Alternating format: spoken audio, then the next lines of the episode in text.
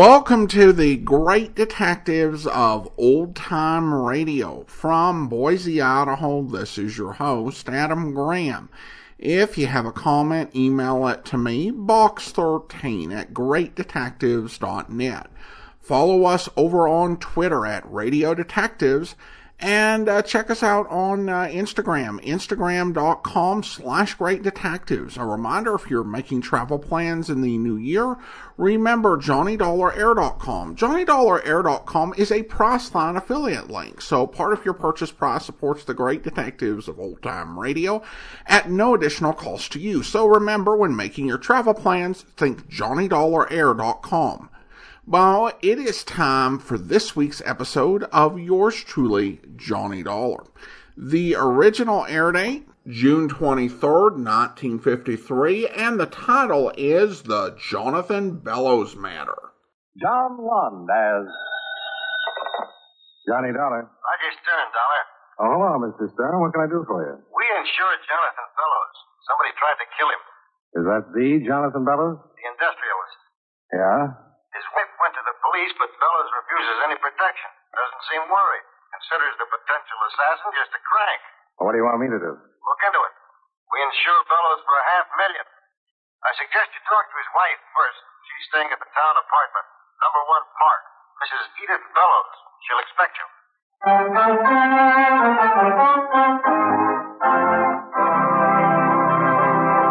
Right now, I'd like to take a few minutes of your time to pass on a thought which, incidentally, concerns time. According to the Bible, to everything there is a season and a time to every purpose under the heaven. We all agree on that, I'm sure. And we'll also agree that the regulation of time also depends on the season.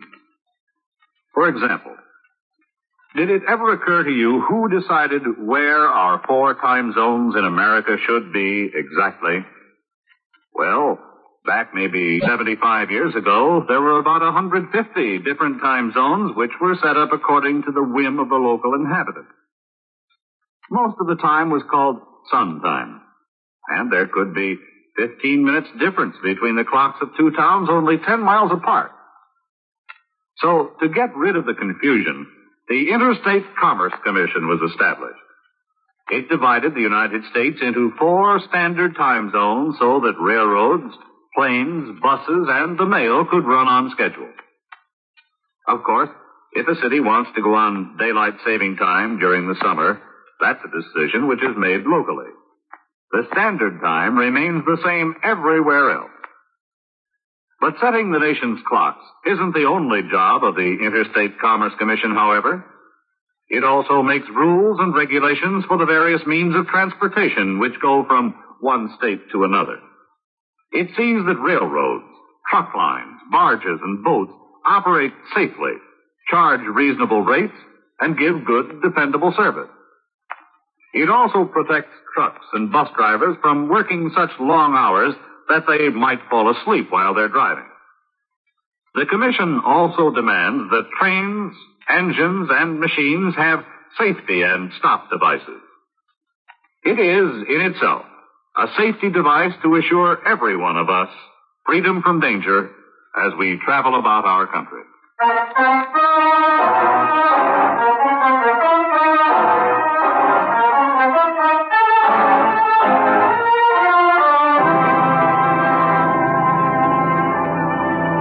Expense account submitted by Special Investigator Johnny Dollar to Home Office, Intercontinental Indemnity and Bonding Corporation, New York City. The following is an accounting of expenditures during my investigation of the Jonathan Bellows matter. Expense account item one, $29.65. Mileage and incidentals between Hartford and New York City. I arrived at number one Park Avenue close to two o'clock. Mrs. Edith Bellows, a very attractive redhead somewhere in the early 30s, met me at the door and showed me into her luxurious apartment. Sit down, Mr. Dollar. Thank you. Mr. Stern explained the situation to you? Only that someone tried to kill your husband. Yes, day before yesterday. Uh, Jonathan was walking in the garden. Someone shot at him. Fortunately, they missed. Mr. Stern said your husband refused police protection. He's a very unusual man, Mr. Dollar. I would say so. He's not a young man, 63. He's retiring and doesn't particularly care for people, especially people who meddle. Unfortunately, he considers the police meddlers. Has he hired any kind of protection? No. Isn't he worried? Well, he doesn't show it. But knowing him as I do, I'd say he's mildly concerned. Someone takes a shot at him and he's only mildly concerned? It's the nature of the beast, Mr. Dollar. Well, I'm sure you're aware that Intercontinental Indemnity is more than mildly concerned. Yes, and so am I. Well, the whole family, for that matter. I'll certainly give you all the cooperation that I can. I think everyone else in the family will be greatly relieved. Except your husband. I'm afraid he won't like it much. It'll be pretty hard investigating if he has me thrown out of my ear. Well, you've one thing in your favor. You're not a policeman. Yeah. But when I'm on a job, Mrs. Bellows, I've been known to meddle and meddle and meddle.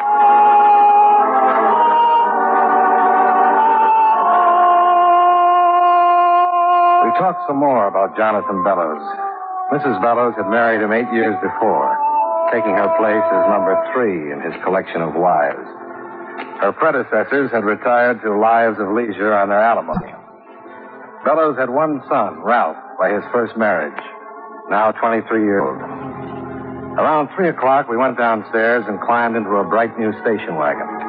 An hour later, we were driving up a long circular driveway that led to the Bellows mansion. We parked and went in. Jonathan's probably in the library. Hi. Oh, hello. Mr. Dollar, this is Ralph Bellows. Oh, how do you do? How do you do? The insurance? Yes. Everyone know about this? Well, everyone except, Your husband. yes. He's in the library with Professor Wilt. Gonna blow a fuse. Gonna be funny, huh? Well, in a way, yes. Uh, you might not get much of a laugh out of it. Uh-huh. Ralph, that's not very considerate. Well, it's the truth, and you know it. The old man's going to take off like a skyrocket. And I personally think it's very funny. I'm not being vindictive. I'm, I'm just being honest. Look, Mr. Dollar, I haven't anything against you. I, I don't even know you, but my father's a tough, bigoted, unreasonable old man, and I've had to put up with it all my life. Ralph, Well, it's the truth. 99% of the time he gets his own way, but when he doesn't, he creates the most magnificent explosion you've ever seen. Gloatingly, I am proud to say that I have been responsible on several occasions for lighting the fuse. Do you own a gun? Now, don't be ridiculous. I didn't take that shot at him. oh no, of course not. Ralph's just as concerned as the rest of us. Ralph, I think we'd better. Yes, yes, certainly. Uh, can you take it, Mr. Dollar? That's why I'm here. Then allow me to escort you to the library. You're spoiled, Ralph. Hmm, rotten.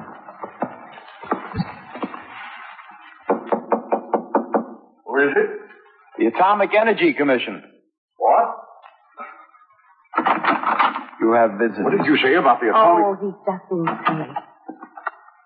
Hello, Professor. Hello, how are you, Edith? Beaten him three straight games. Who's that with you? Oh, this is Mr. Dollar, dear. Uh, he's going to find out who took that shot at you. What? Now, John, he's an insurance man. Insurance man. I'll just sit over here. I'm with Intercontinental Indemnity. What are you and doing I- here? Who sent for you? Now, John, be reasonable. I want to know who in blazes. John, I don't get it. You stay out of this. Young man, who told you? I was retained by Mr. Stern. I didn't tell Stern to send anyone over here to meddle in my affairs. I brought him here. You did. Why? Because we're all worried. Edith, we've discussed this whole thing. Jonathan, if you don't take it easy. thing. Shut up, shut up. Get out of here, Mr. Uh, Mr. Dollar. Get out. Jonathan, please. Are you going to get out of here? Possibly. But stop looking like you're going to throw me out. Young man, just let me tell you. No, I've got a better idea. Sit down. What? Sit down. Why, you young... Now, sit down. Ralph, be still. I've got something to say, and you're going to hear me out. Now, look here, Mr. Dollar. You've got no right. Who are you? Uh, Professor Wilt, Johnny Dollar. Okay, Professor. I'm going to say what I've got to say, whether you think I've got any right to or not. If you want to listen, you're welcome. Well, well, thank you. Young man, if you have something to say, say it and get out. Then I'll place a call to your company and see that you're immediately discharged. You're due for a big shock. I don't know how interested you are in maintaining your insurance policy, but if this attempt on your life isn't investigated, you're not going to have a policy. Are you finished? No, that's not what I wanted to say. It's this. I've never met you before. I don't know you, and I don't want to. You're a big man in your field, but that doesn't entitle you to be rude to me. Now I'll go. But if you ever try throwing your weight around again, I'll throw over my knee and make up for the spankings you must have missed a long time ago. I'm sorry, Mrs. Bellows. It's pretty obvious your husband doesn't care how much his family worries about him. Now, if you'll let me call a cab, I'll get out of here. Uh, uh, Mr. Dollar, Yeah? would you stay a moment? No. Confounded young man, now who's being rude? Compared to you, I'm still in the bush leagues. Would you please stay for a moment? I'd, I'd like very much to talk to you. Please. Mr. Dollar. You'll be Miss Bar? And you keep your mouth shut, Ralph. Uh, yes, Father. Well, Mr. Dollar, Okay. uh, if you'll excuse us, I'd, I'd like to be alone with Mr. Dollar. Certainly, dear. We'll finish the game later, Professor. Of course. And I want to see you later, Ralph. Of course. Uh, sit down, Mr. Dollar. Let's keep it this way. I'm still a little nervous. Uh, how much do you know about this shooting? Only that someone tried it on you. Mr. Dollar, I know who took that shot at me. You do. Here, read this letter. I missed you in the garden. I won't miss you again. You'll pay for Ashanti? Ashanti, uh, it's in Africa. Thirty years ago, I was in the mining business. I had a partner, Frank Victor. We didn't get along, and there was an argument one day in the mine. It was quite a scrap, and there was a cave in. I got out. Frank didn't. There was an investigation, and I was cleared. Why are you telling me this? Because I've decided to trust you. I'm not particularly fond of you, but I believe that you can get things done. I'm working for the insurance company, Mr. Bellows. Certainly, but uh, as I'm sure you must have gathered, this sort of thing can create some very unfavorable publicity. Do you think this Frank Victor is alive? He must be. I've never told anyone of this incident. Well, there were certainly other people involved when it happened. Yes, but no one who was out to get me. Why would anyone else but Frank Victor want to kill me? But he didn't kill you. Maybe it was someone who knew of the accident. But what would he have to gain? Blackmail, maybe? I told you it was an accident. Sure. But maybe someone figured they could scare you into believing Frank Victor was still alive. Out to kill you. You pay over enough money and Not on your life. not my life, Mr. Bellows. Yours. But why wait this long? Thirty years. I have to admit that kind of stops me. You've been a big man in the business world for a long time. Nobody'd ever have any trouble locating you. What do you intend doing first? Going back to New York? Why? Oh, lots of little things. Uh, Mr. Dollar, as long as I have taken you into my confidence. Mr. Bellows, someone took a shot at you. It might happen again and you might be dead. Now, if you want me to prevent something like that, you'll just have to trust me. My wife drove you here? Yes? Then you need a car. Take the station wagon. Well, now, when do I- you think you'll be returning? Probably tomorrow. Well, you can stay at the town apartment. I want to be in touch with you. You might just as well take advantage of the empty apartment at number one, Park Avenue. Yes, I know. I'll see you tomorrow.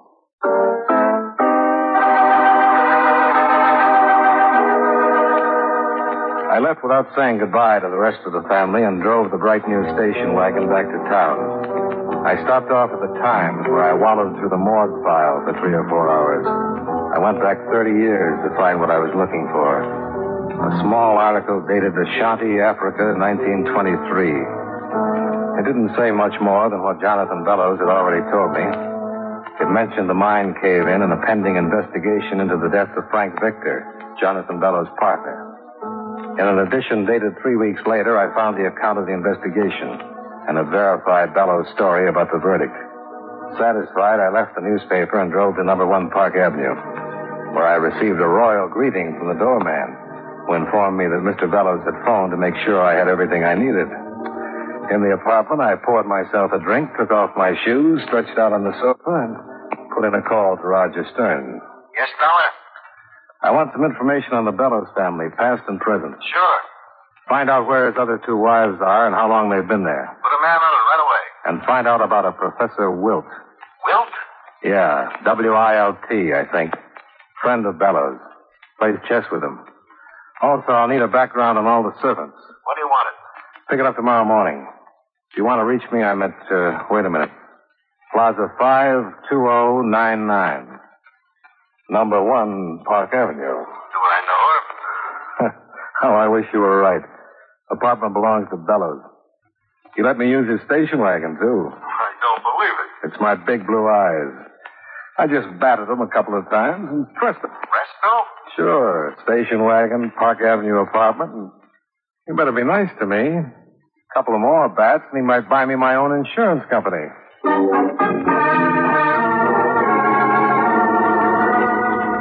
Expense account item two, seven dollars and fifty cents, dinner. After which I returned to the apartment and considered making a few calls that might relieve a lonely evening. I referred to my meager list of availables and was just about to try my luck when the phone rang. Johnny Dollar. Mr. Dollar, Yeah? this is Mr. Bellows. I'd like you to fix something up for me.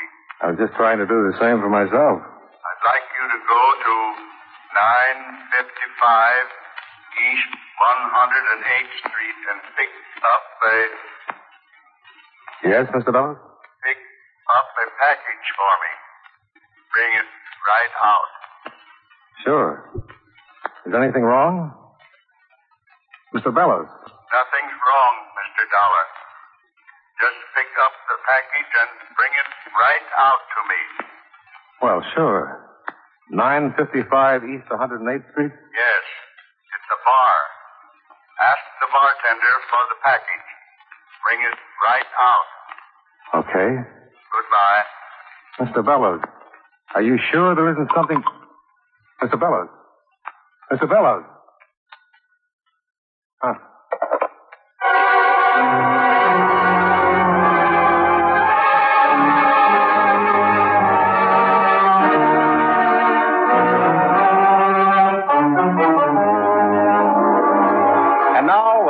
Star, John Lund, we bring you the second act of Yours Truly, Johnny Dollar.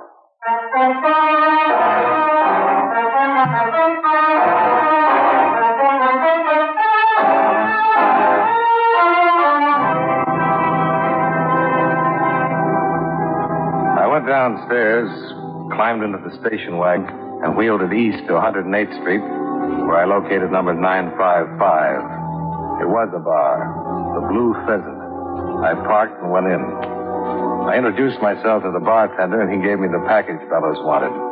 Then I left and drove upstate to the Bellows mansion. Hello?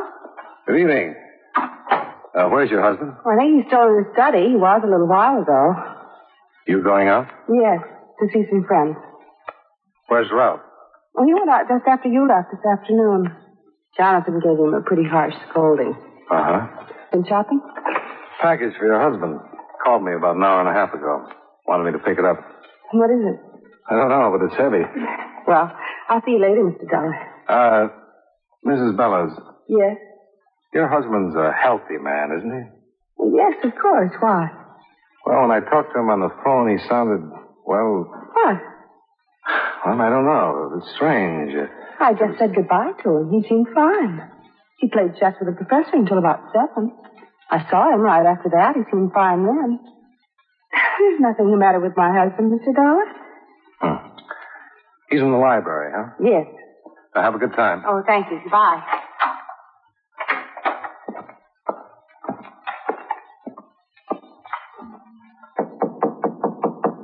Yes? Good evening. Well, I thought you weren't coming back till tomorrow, Dollar. What? You said when you left you weren't coming back till tomorrow. But when I talked to you on the phone, Talked to me on the phone. yeah, when you asked me to pick up this package. Package? Yeah, here. From that bar. Oh, yes, the package. Mr. Bellows, Give me the package. what's wrong with you? Nothing's wrong. Just give me the package. It's very important. I've got to open it. Okay.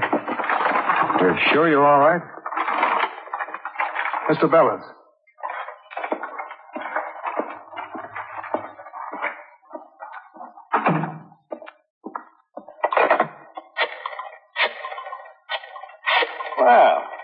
Mr. Dollar.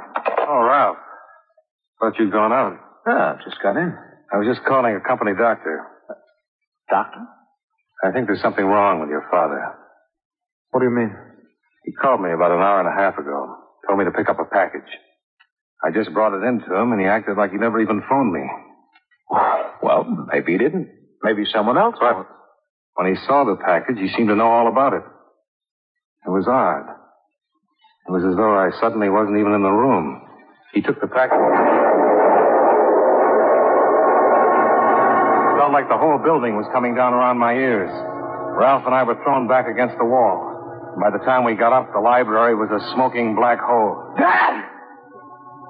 Jonathan Bellows had been blown to kingdom come.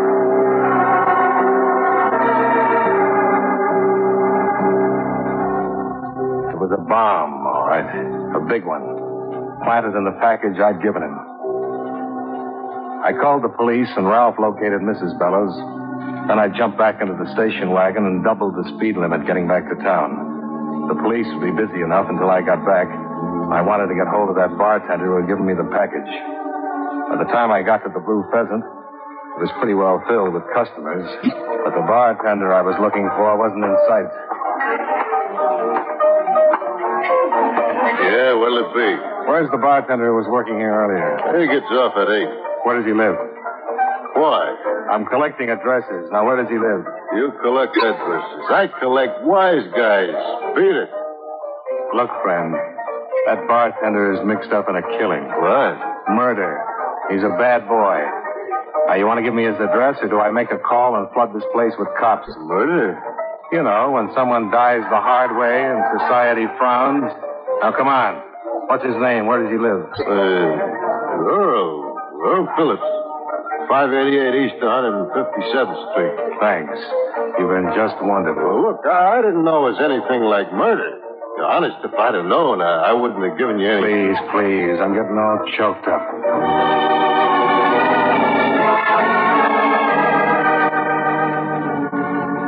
I drove across town to 157th Street and found 588 East, a big apartment house. Earl Phillips was registered in 405. I gave him a few minutes while I knocked my knuckles loose, then went and dug up the landlady to have her open the door. Oh, she was a dream. About four years older than Grant's tomb, with a gin disposition that would make a lost weekend seem like a Miami vacation. The type that should never have been dug up. Now, look, honey, I got cleaning to do. Look, sweetheart, Sweetheart. uh, an expression of fondness. Uh, look, Buster, don't give me no words longer than one syllable. Cop. You cops got badges. Yeah.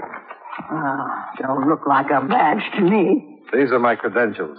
Uh, John. Johnny. Uh, I should have brought my glasses. Johnny Dollar, insurance investigator. Insurance. Now, let me explain, madam. I work with the police. I don't sell policies. I'm an investigator. I investigate things. Yeah, yeah. Well, suppose you tell me what you're investigating. Murder.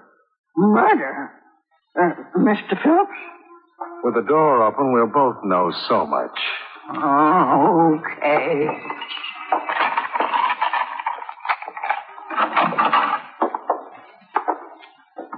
Turn on the lights. Oh, my Lancy. Yeah, mine too. Is he? He sure is. Still warm. Uh, I'm not interested. I need a drink. Did you see him come in? No, no. You see anybody else come in? I've been in my apartment all afternoon. I'm going right back there. Come here. Oh, do I have to? In there? Where? Another room. On the bedroom. What are we whispering for? And the other rooms. Why? Answer me. Bathroom. Fire escape. Huh? Where is it? Oh, end of the hall. Please, Matt, what are we whispering for? There's some blood leading to that bedroom. Take it easy. Go Downstairs and call the police. Go down to the police and call stairs. No, across the I got it. Goodbye. 15th precinct. 15th precinct. Ever, yes. Ernie Phillips, the bartender who'd given me the package with the bomb in it, had been stabbed to death. There were several drops of blood leading to the bedroom door. There was a good chance the killer had been surprised and couldn't get out. I went to the door and tried it as quietly as I could. It gave, and I kicked it open. He was standing right by the door, and he had a knife. Drop it. No.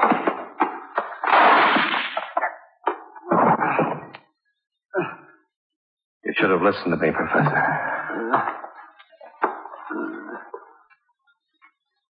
Bad? Yes. Landlady's after the police. You want to tell me about it? Sure. Help me. Sit up. All right. Thank you. I suppose you wonder how Bellows called for that package with the bomb. It was his voice. It was Bellows. I've known him for a number of years. I was treating him for his nerves. You an MD? No. Years ago, I worked in a carny at the carnival. Card tricks, you know, magic, hypnosis. I, I finally managed to save enough and set myself up as a psychotherapist. It was arranged I meet Bellows at a party. I told him I could help him. Actually, I did help him. Simple hypnosis.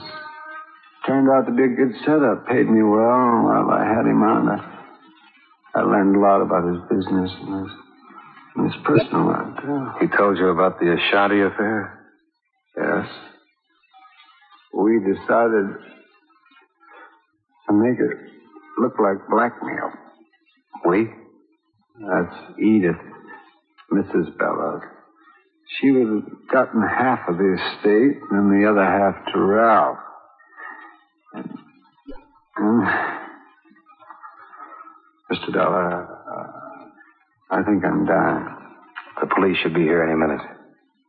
Well, it was Edith's idea. I, I met her some time ago. She arranged the meeting with Jonathan. He was hypnotized when he called me? Yes.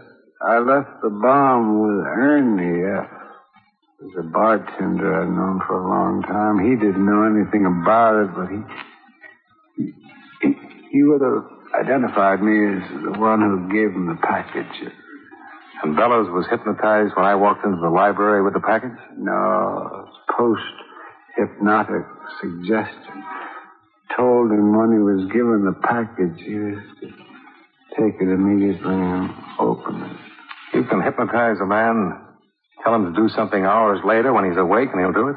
Yeah, he did it, didn't he? Yeah, he certainly did. Well, here they come.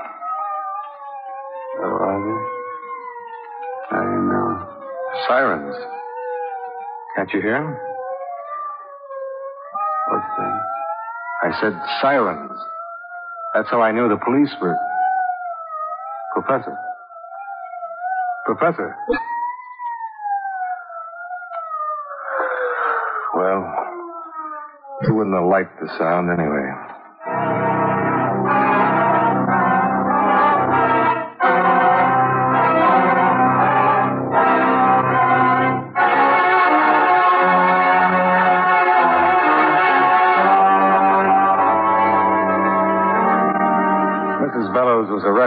Her share of the crime, and as you know, the case comes up next week. And that's the way it shapes up.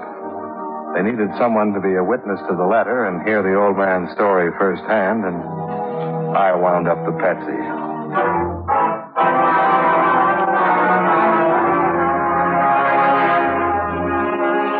Expense account item three, $141.80. Hotel and incidentals while I stayed in town tying up the ends for the law. Item four, $29.65. Mileage and incidentals between New York and Hartford.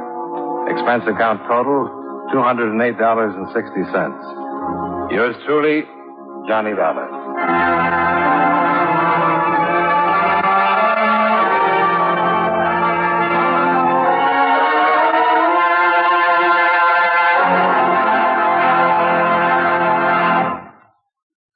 Know, many great men have attained the highest office in our land, the presidency of the United States. Can you guess the name of this man? The son of a Baptist minister, he entered Union College at Schenectady, New York at the age of 15. He was the fourth vice president to become president through the death of the chief executive. One of his first acts as president was the signing of the Civil Service Act. The territory of Alaska was organized during his administration, and standard time was adopted throughout the country. If you don't know his name by now, here are two more clues. While he was president, the American Federal Labor was organized, and the Brooklyn Bridge was completed. Who was he? Chester Alan Arthur. Welcome back. I love the part where Johnny put uh, Jonathan Bellows in his place. I don't think that telling people off comes uh, as naturally to Lund's portrayal as O'Brien's, but when he's got to, he certainly can deliver. I thought the murder uh, solution it made sense i thought that this was one of the more plausible uses of hypnosis that we've heard because it can almost get out there to be practically magical of course, having Johnny go and pick up the bomb was really a risky proposition. Fortunately for them, Johnny made a pretty reasonable guess that Bellows might be having some sort of mental health problem. However, involving the bartender was definitely a big mistake. Any murder plan that's going to require you to commit a second murder right off the bat is a horrible plan to escape detection on one murder requires a lot of luck, and you're really pressing it with the second. It also seems that they might have been able to work this another way by placing the bomb in a locker with a combination lock. The availability of this option and its feasibility, desirability uh, may depend. There are places, uh, or were places, where you could go and rent a locker for a time period without even having to pay someone. But then again, those lockers might have involved keys. However, you slice it, they would have been far better off and might even have gotten away with it if they hadn't had a plan where they needed to kill a second person because at that point the professor's luck ran out. Well, now it is time to thank our Patreon supporter of the day. Thank you to Sarah, Patreon supporter since October 2018 currently supporting the program at the detective sergeant level of $7.14 or more per month. Thanks so much for your support, Sarah.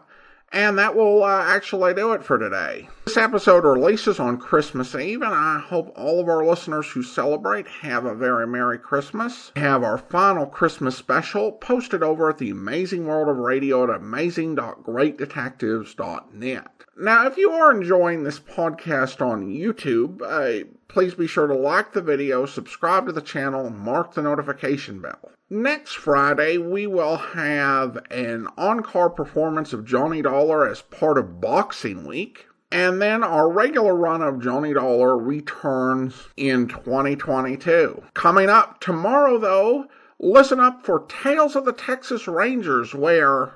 It is 2 a.m. on the morning of October 3rd, 1948. A man stands in the brush on the American side of the Rio Grande, watching another man wading rapidly across the river from the Mexican side. Come on, come on, hurry up. Senor Green? Senor Green, where are you? Over here. And shut up. Oh. I almost fallen. In. Never mind. You crazy wearing a white sombrero with that moon? What is the harm, Senor Green? Nobody see the ego but you. Don't be too sure of that. Somebody followed me down here. I don't know whether I shook him or not. The border patrol? No. Hijacker, maybe. You got the package? Oh, see. Right here. 20 ounces. Okay, here's your money. 200 an ounce. $4,000. Oh, gracias.